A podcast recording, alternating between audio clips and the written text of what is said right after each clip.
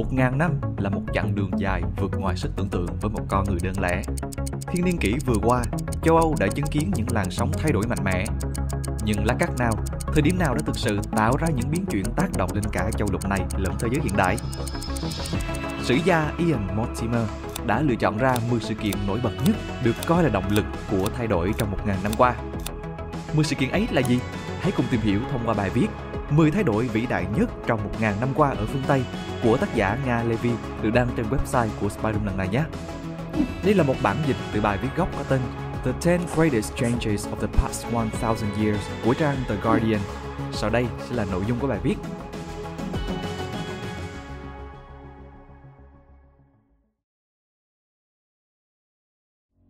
Thế kỷ 11, những lâu đài Hầu hết, mọi người đều nghĩ về những lâu đài như những biểu tượng của chiến tranh. Tuy nhiên, chúng nên được nhìn nhận không chỉ như những pháo đài của chiến tranh mà còn là biểu tượng của hòa bình. Trước năm 1000, có rất ít lâu đài ở châu Âu và không có một lâu đài nào ở Anh. Việc thiếu vắng những hệ thống phòng ngự địa phương này ám chỉ những vùng đất này rất dễ bị xâm chiếm. Cuộc chinh phạt của William nhà chinh phạt trở nên đơn giản hơn nhiều do thiếu vắng những lâu đài. Từ thế kỷ 11 trở đi, các vị chúa của những vùng đất đã xây dựng những cấu trúc kiên cố để bảo vệ mình và mảnh đất của mình. Việc những kẻ chinh phạt tới xâm lấn đất đai của hàng xóm trở nên khó khăn hơn. Những nhà lãnh đạo chính trị bắt đầu quan tâm tới việc bảo vệ lãnh thổ và quản trị tất cả con người bên trong lãnh thổ ấy, chứ không chỉ là người trong gia đình họ. Đây thực ra là một trong những chuyển biến quan trọng cơ bản nhất. Thế kỷ 12, luật pháp và trật tự xã hội khi cân nhắc việc ghé thăm một đất nước xa lạ, một trong những điều quan trọng nhất bạn nghĩ tới sẽ là việc mình có được an toàn ở đấy hay không. Thực tế thì không có yếu tố nào cản trở du lịch bằng sự thiếu vắng luật pháp và trật tự. Thế kỷ 12 đã chứng kiến sự sử dụng một cách có quy củ hệ thống luật pháp và trật tự xã hội ở châu Âu thông qua việc biên soạn các bộ luật, sự phát triển của ngành luật học và ở nước Anh là sự hình thành ở mức sơ khai nhất hình thức bồi thẩm đoàn. Thế kỷ 13 thị trường. Tiền tệ được cho là đã xuất hiện từ hàng nghìn năm trước. Tuy nhiên, chức năng của tiền tệ từ xa xưa thì không giống như cách thức hoạt động của nó ngày nay. Đầu thế kỷ 13, không có nhiều người thực sự sử dụng tiền ở Anh. Đa số dân chúng sống ở các vùng quê và mua bán theo kiểu hàng đổi hàng để có được những thứ họ không thể sản xuất hay trồng trọt được. Các chúa đất thì cho phép nông dân được canh tác vài hecta, đổi lại việc họ phải bỏ thời gian làm việc cho ông chủ những người duy nhất thường xuyên sử dụng các đồng bạc là những cư dân thành thị thiểu số ở những khu chợ. Ở nước Anh, con số này chỉ khoảng 300. Nhưng tới đầu thế kỷ 13, có thêm khoảng 1.400 khu chợ khác được thành lập tại Anh và sự phát triển với tốc độ tương tự cũng xảy ra trên khắp châu Âu. Không phải những khu vực như vậy đều làm ăn hiệu quả, nhưng rất nhiều trong số đó đã thành công, tạo nên sự hình thành của thị trường mà trong đó hàng đổi hàng không còn là phương thức hiệu quả nữa. Vào đầu những năm 1300, nhiều quốc gia đã bắt đầu đúc những đồng tiền vàng và tín dụng bắt đầu xuất hiện ở những nhà băng Ý, sau đó lan khắp châu Âu.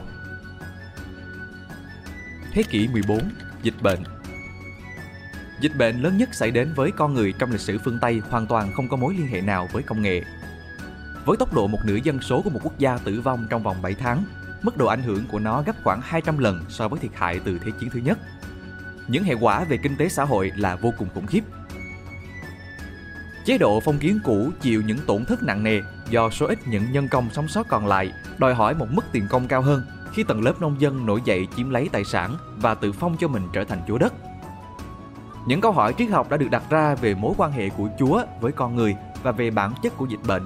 Tại sao những vị thần nhân từ lại giết chết quá nhiều đứa trẻ vô tội như vậy? Cùng lúc đó, con người có một cái nhìn khác hơn về cái chết và các tôn giáo bắt đầu hạ mình hơn. Dịch bệnh không chỉ giết người nó còn thay đổi cách nhân loại sinh tồn và cách nhìn của họ về cái chết. Thế kỷ 15, Columbus Mối quan hệ giữa con người và những miền đất là một trong những dấu ấn quan trọng nhất của lịch sử. Về cơ bản, bạn càng có nhiều đất thì tài nguyên mà bạn sở hữu càng lớn. Columbus do vậy được xem là một trong những biểu tượng quan trọng nhất của lịch sử loài người. Ông đã khiến cho cả châu Âu kinh ngạc về con đường chinh phục những miền đất rộng lớn mà trước đó không ai từng mơ tới. Không có một công nghệ mới nào hỗ trợ Columbus lúc đó. Lá bàn đã ra đời 3 thế kỷ trước khi ông khám phá ra Hispaniola vào năm 1492. áp lực về kinh tế xã hội và khao khát cá nhân đã tạo động lực cho Columbus trở thành một chủ đất giàu có. Hệ quả của chuyến đi này không dừng lại ở việc biến tiếng Tây Ban Nha trở thành ngôn ngữ được nói nhiều thứ hai trên thế giới ngày nay, chỉ sau tiếng Trung Quốc. Thế kỷ 16, xung đột cá nhân giảm dần. Thời kỳ tiền cách mạng công nghiệp được cho là tương đối bạo lực nhìn từ tiêu chuẩn ngày nay. Thời Trung Cổ, tỷ lệ giết người ở Oxford cao ngang với mức tội phạm này ở Dodge City vào thời kỳ đỉnh điểm của đấu súng tay đôi kiểu miền Tây hoang dã nước Mỹ. Nhưng từ những năm 1500 trở đi, tỷ lệ giết người đã giảm đáng kể và không chỉ ở Oxford. Tỷ lệ này giảm khoảng một nửa sau mỗi 100 năm trên toàn châu Âu, dù nó lại có khuynh hướng gia tăng trở lại vào nửa cuối thế kỷ 20. Lý giải của hiện tượng này là sự phát triển của thông tin liên lạc, văn hóa và chữ viết và sự can thiệp thường xuyên và chính xác hơn của chế độ công quyền. Sự thay đổi này có vẻ không có gì đáng kể trong mắt nhiều sử gia, nhưng một xã hội an toàn hơn thực tế không phải là một thứ có thể dễ dàng phủ nhận. Thế kỷ 17, cuộc cách mạng khoa học Niềm tin mãnh liệt vào ma thuật ở khắp châu Âu cuối thế kỷ 16, đầu thế kỷ 17 không chỉ là sự mê tín đơn thuần. Thực tế khi đó, nếu ai đó bạn ghét qua đời, bạn sẽ có thể bị buộc tội đã ám sát họ bằng ma thuật và sẽ không có cách gì phản bác lại rằng ma thuật không tồn tại hoặc bạn không tin vào nó. Phép thuật thậm chí đã được ghi nhận trong luật cùng với những hình thức mê tín dị đoan khác ở những mức độ khác nhau. Thế kỷ 17 đã chứng kiến rất nhiều niềm tin như thế được thay thế bằng các lý thuyết khoa học. Ý tưởng về mặt trời quay quanh trái đất cuối cùng đã được bác bỏ bởi Galileo. Những bệnh nhân trong tình trạng nguy kịch giữa sự sống và cái chết, thay vì cầu nguyện Chúa giống như ông cha họ vẫn làm ở thế kỷ 16, giờ đã tìm tới bác sĩ nhưng điều quan trọng nhất có lẽ là niềm tin phổ quát vào khoa học đã được hình thành. Chỉ rất ít người hiểu được những cuốn sách như Philosophia Naturalis, Principia Mathematica, các nguyên lý toán học trong triết học tự nhiên của Isaac Newton khi nó được xuất bản năm 1687. Nhưng đến những năm 1700, mọi người đã thực sự tin rằng các nhà khoa học có khả năng lý giải thế giới và con người không cần thiết phải viện tới các thế lực siêu nhiên để giải thích những thứ có vẻ là bí ẩn Thế kỷ 18, cuộc cách mạng Pháp Không ai có thể phủ nhận rằng cách mạng Pháp năm 1789 là cuộc cách mạng của thế giới phương Tây. Nó là lần đầu tiên ý tưởng về sự bình đẳng của tất cả mọi người trước pháp luật được thử nghiệm trên bình diện một quốc gia. Nó buộc tất cả những nhà tư tưởng trên toàn châu Âu phải nhìn nhận lại tất cả những ý niệm về nhân quyền, bình đẳng chính trị và quyền phụ nữ. Cho dù một số chính phủ ở châu Âu đã thận trọng suy xét việc khuyến khích thay đổi, sẽ thật khó để có một cuộc cải cách xã hội toàn diện như ở thế kỷ 19 nếu không có cách mạng Pháp. Hủy bỏ chế độ nô lệ, phổ cập giáo dục cho dân chúng, phụ nữ có quyền sở hữu tài sản độc lập, xây dựng nền y tế công và giảm án tử hình. Thế kỷ 19, cuộc cách mạng thông tin Chúng ta thường nghĩ rằng cuộc cách mạng công nghệ thông tin diễn ra ở thế kỷ 20 và thực tế thì không sai. Hầu hết thế hệ ông bà chúng ta không có điện thoại di động những năm 1900 nhưng tới những năm 2000 thì 40% dân số đã sử dụng nó. Tuy nhiên, cuộc cách mạng thông tin thực sự đã bắt nguồn từ thế kỷ 19 khi người ta bắt đầu gửi được điện tín. Vào năm 1805, tin tức về trận Trafalgar ngày 21 tháng 10 chỉ được chuyển tới đô đốc hải quân vào ngày 6 tháng 11. Chỉ riêng việc truyền tin từ Falmouth tới London đã tốn của Lieutenant Laponetier 37 giờ đồng hồ và 21 lần thay ngựa sau khi đường cáp điện tính quốc tế được đặt ngầm dưới biển năm 1872, người ta đã có thể gửi một tin nhắn tới Úc ngay lập tức.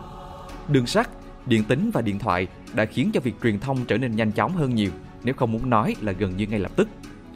Sự thay đổi này cũng tiêu biểu như cuộc cách mạng công nghệ hiện đại ngày nay vậy. Thế kỷ 20, những phát minh cho tương lai. Không còn nghi ngờ gì nữa, công nghệ đã thay đổi cách loài người sống và chết trong thế kỷ 20.